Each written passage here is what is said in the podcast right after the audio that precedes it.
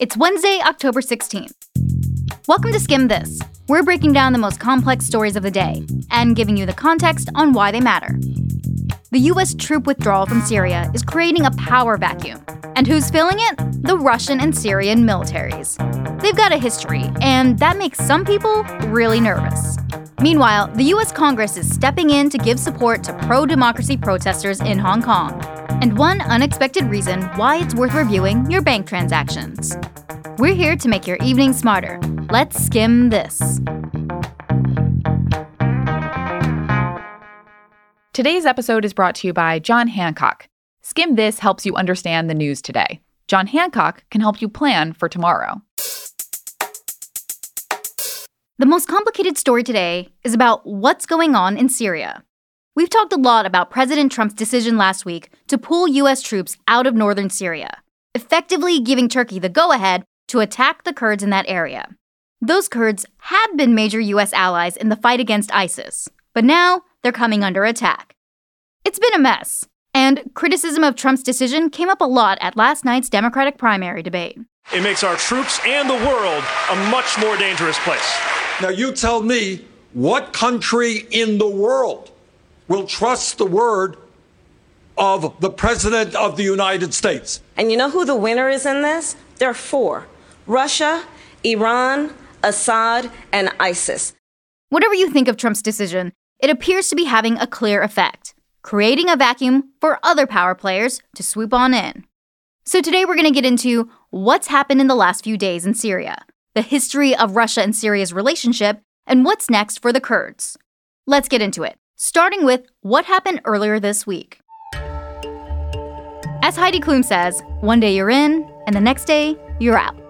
Earlier this month, the US announced it was getting out of northern Syria. And some of the camps US troops had recently called home didn't stay empty for long.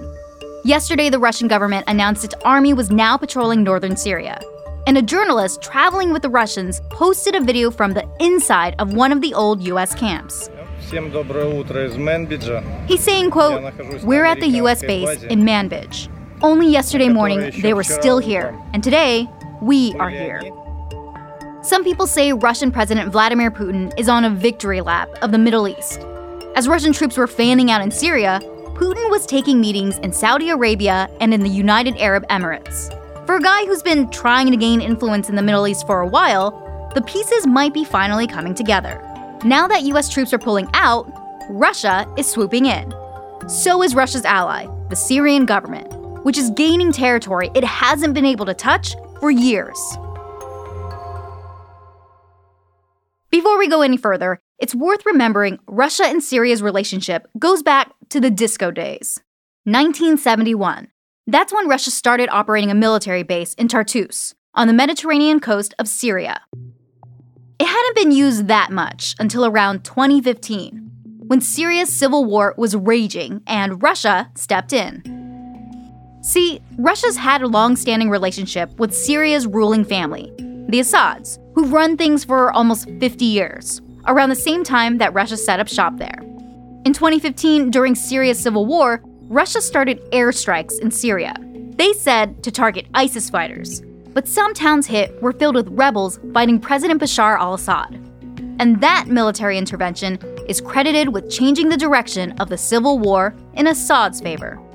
So, Russia's made moves in Syria's civil war already, and now, with the US getting out of the way, Russia looks to be taking another shot at exerting influence in the region and helping out Assad in the process. So, what's the plan moving forward? Well, the Kurds have been looking around and found new friends, i.e., the Russians and the Syrians. Over the weekend, both the Russian and Syrian governments agreed to help the Kurds out. They're sending troops to Syria's northern border to try and hold Turkish fighters back. For the Syrians, this brings Assad closer to retaking parts of Syria he'd lost during the civil war. And for the Russians, it's another way to exert influence.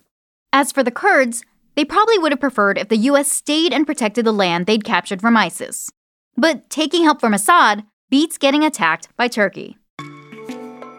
So, what's the skim?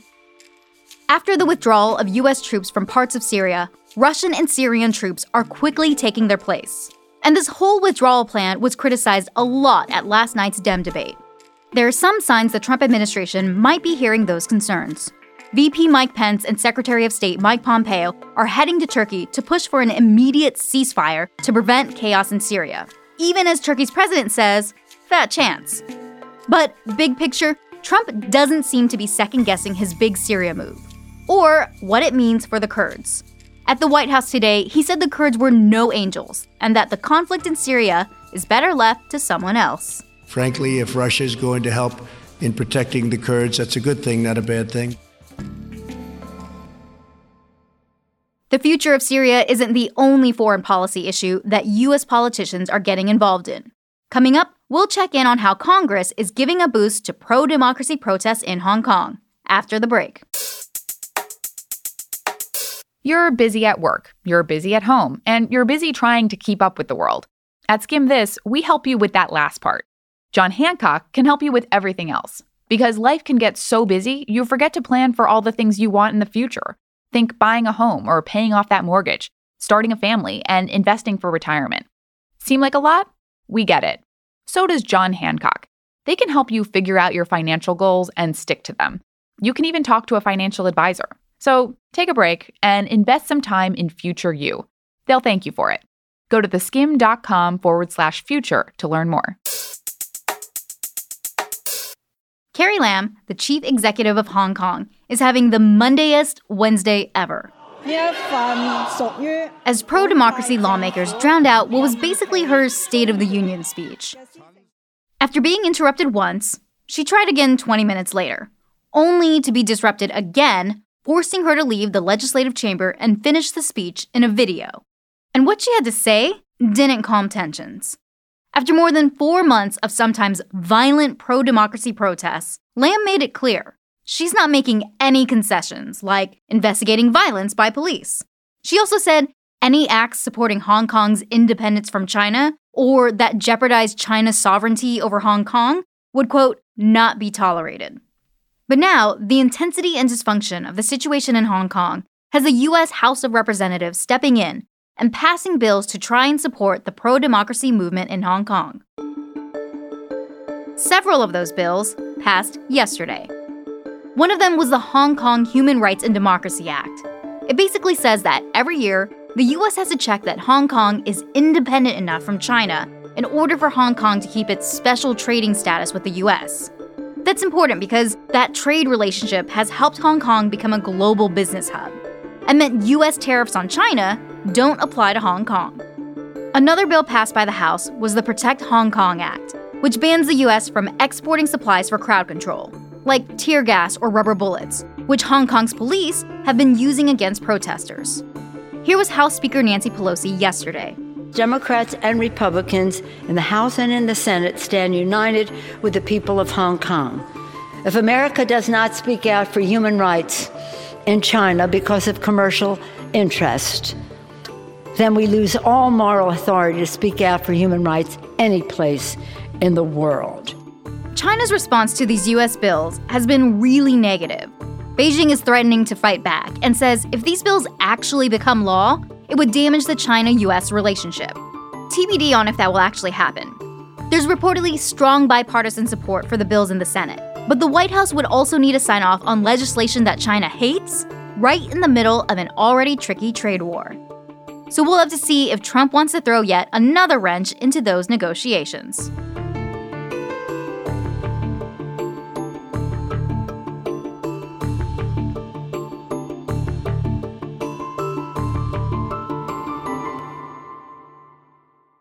You may be hearing a lot lately about a new book called Catch and Kill. It's by reporter Ronan Farrow. He helped break the Harvey Weinstein sexual misconduct story a couple of years ago. His new book is about that, but more specifically, it's about the difficulties he encountered while reporting on that story, including what he says was pressure from his bosses at NBC News to stop working on it. The president of NBC News says they supported Farrow's Weinstein reporting for seven months, but that the story didn't meet their standards at the time. And Farrow says he felt pressure in other ways too, while reporting on that story about the powerful Hollywood producer. He talked about that with the Skim earlier today. I'm looking over my shoulder a lot. I'm seeing the same guys over and over again. I'm seeing the same car outside of my apartment. Sources are telling me to get a gun. I finally move out of my apartment into a friend's place. And I wonder if I'm going crazy at first. But in this book, I'm also able to document there were Russian spies following me who were subcontractors for a firm run by former Mossad agents out of Israel. This is stranger than fiction, but it's true. It happened. We talked to Farrow about a lot of the headlines coming out about his book as part of our Sip and Skim video series. Keep an eye out for more from that chat in your daily skim and on Instagram.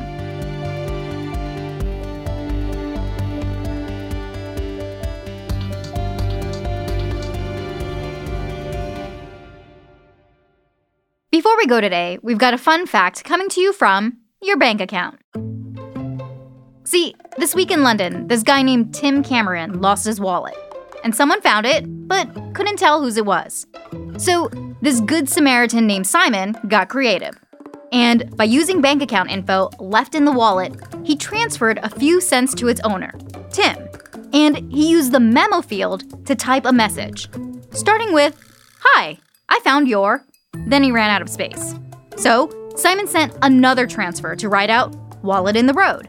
You get the idea. Eventually, he left his contact details asking Tim to reach out.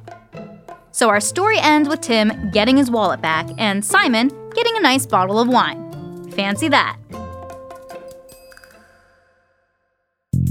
And that's all for Skimm This. Thanks again for listening, and be sure to hit subscribe and rate and review us wherever you get your podcasts. Also, we want to let you know about a new episode from our other podcast, Skim from the Couch. In this week's show, our co founders and CEOs, Carly and Danielle, sat down with actress and producer Brittany Snow to talk about her new Fox show, Almost Family, and about what she does to stay motivated in her career. Listen to this new episode on Apple Podcasts or wherever you get your podcasts.